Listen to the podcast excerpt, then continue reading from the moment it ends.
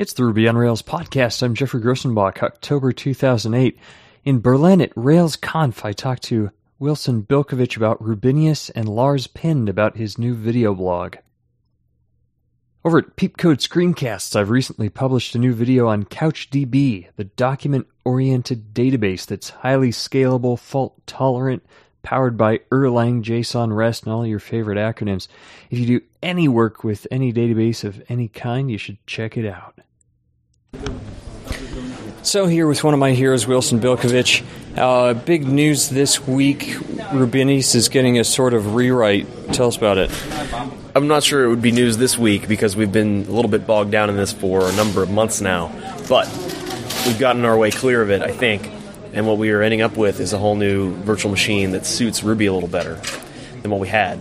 Fortunately, it's a little trickier to get it working than we thought. It turned out that the API we had built for ourselves between the Ruby kernel that we wrote and the virtual machine was really huge and had a bunch of places to wire up.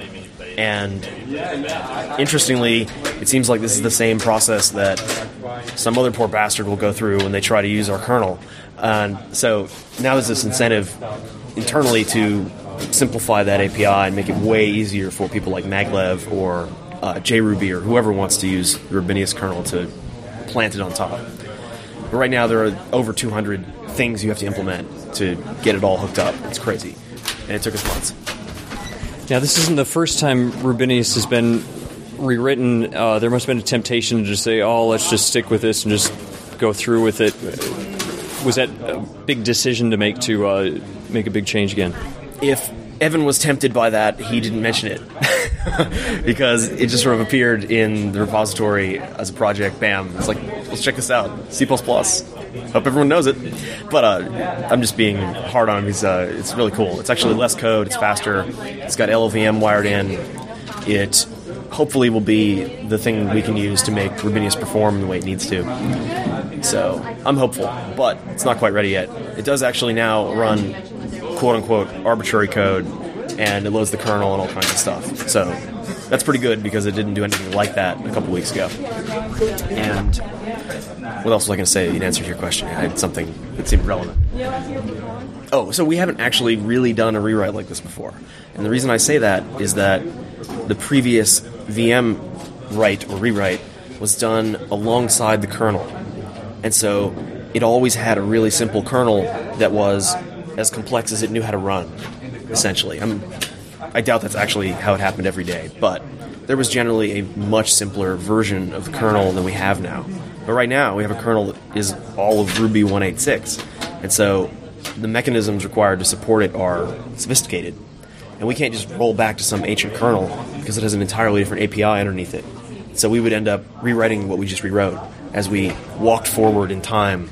So we actually don't have a simple bootstrap is the wrong word because we have a thing called bootstrap. But we didn't. It turned out we didn't have a simple example kernel to run to get ourselves incrementally moving forward. We had to just finish it all in one slam, and that was nasty.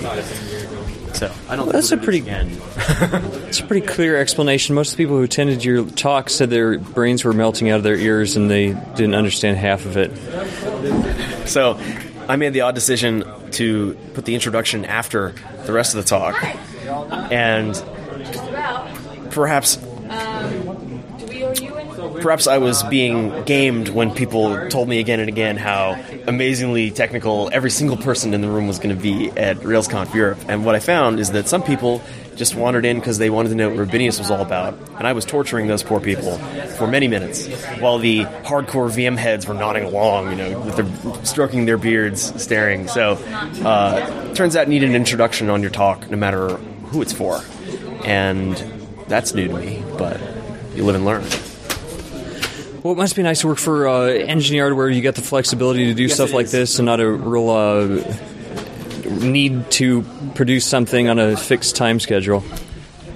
I wouldn't say there's no schedule, but oh, it's schedule, uh, yeah. it's not fixed. You're right. It's not fixed. It's just looming. Uh, but it is awesome. It is the best job I can imagine having as far as you know, if you have a cooler one, let me know. But I haven't thought of it. But you still feel the pressure. It's not all uh, pina coladas and I'm really good at feeling beach. pressure. So I, I don't even need much help from the outside world, but Uh, there is some, I think. I think there's there's pressure to succeed. I don't think there's negative pressure. It's not, you know, boy, those Rubinius people need to prove themselves, or you know, we're going to kick them out of the Ruby community.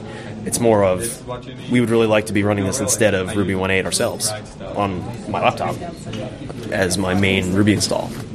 So I would like that to happen as soon as possible. Well, thanks. All right. Good times as always.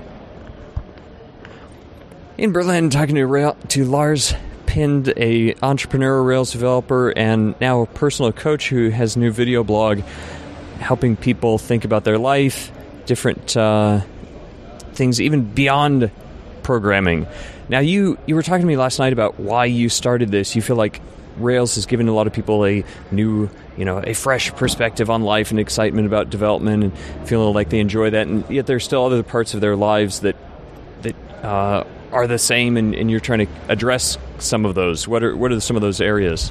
Well, yeah, let me just uh, address that. So, what I see that David Heinemeier Hansson and DHH does for a lot of us is inspire us to to um, to break with habits and patterns of thought that we that we used to have. And there's there's I think a lot of the inspiration in, in, in David and, and Rails and 37 Signals perhaps is is that they inspire us to think differently. Um, however, um, something that I lack is is you know d- going a step deeper. That very often we'll have all this good advice and well-intentioned advice. You know, oh, you really should you know get real or do things this way or that that way, which might be a really good idea. Um, but we still don't. We still have these patterns, these behaviors. So what I'd like to do is is try to help people get one step deeper, which is to start investigating the beliefs and the, the stuff that's going on inside of our minds that can't be addressed just by saying, "Hey, go do this." You were also mentioning that you know, as developers, we enjoy learning a new programming language, a new framework, or starting a new job, working for a different startup or a company that's exciting to us, and yet the whole time we're bringing ourselves, and even as much as we want to increase our programming skills, sometimes we forget, hey, our approach to life, our attitude toward things, those need to be thought about and maybe refactored, to use a technical term. Right. Yeah. Exactly. There's this saying that that the way that you do anything is the way that you do everything, and what that what that alludes to is the fact that that no matter what you're doing, you have your your yourself. You bring yourself with you. You bring your belief system and your patterns with you, and and so you, you may change the technology, but if you don't change, you, you, know what's going on inside your head. If you don't change yourself, essentially, you're you're going to run into some of the same problems. Just you know, it's be it'll be with a different technology um, or a different set of, circ- of circumstances. So you're posting these pretty frequently. You're up to about uh, the number twelve or something like that of short, three to five minute uh, little video blogs. How frequently are you, you posting these? What are your plan for the site plans for the site in future? Well, so far I feel like I have so much to share. Um, uh, I'm trying to shoot for like m- one uh, new blog every day, every four days a week, Monday through Thursday. So one new video up.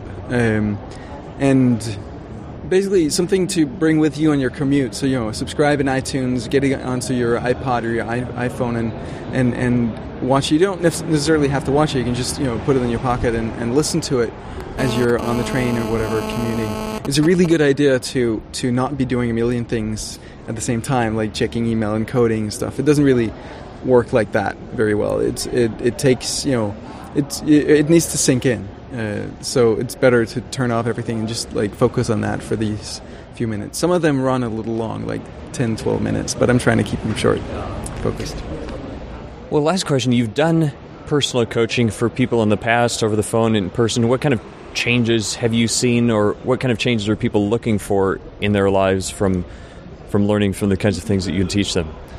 It's um, very much. I've, I've seen dramatic changes. Really, again, this this um, notion that that how you do anything is how you do everything means that that we can dig into like a really small corner of of what's going on, your relationship with your boss, or even your relationship with your partner or friend, or or some work project, and we can look into that and we can make a change there, and and usually it's it's sort of it's like debugging in a sense. It's you know it's it's discovering where is this belief that's causing the problem to, to exist, and and we can basically change that in an instant, pretty much. Um, and that will immediately affect the situation that you that you're in, but it'll also affect you know 10, 20 other areas, and and it'll be a permanent, lasting change sometimes you need to revisit, but but generally now you've you've been there, you've gone the past, and so you, it'll be easy, very easy next next time it pops up. But uh, so it can be all kinds of, of, of areas, and, and it can have a dramatic impact. Well, thanks.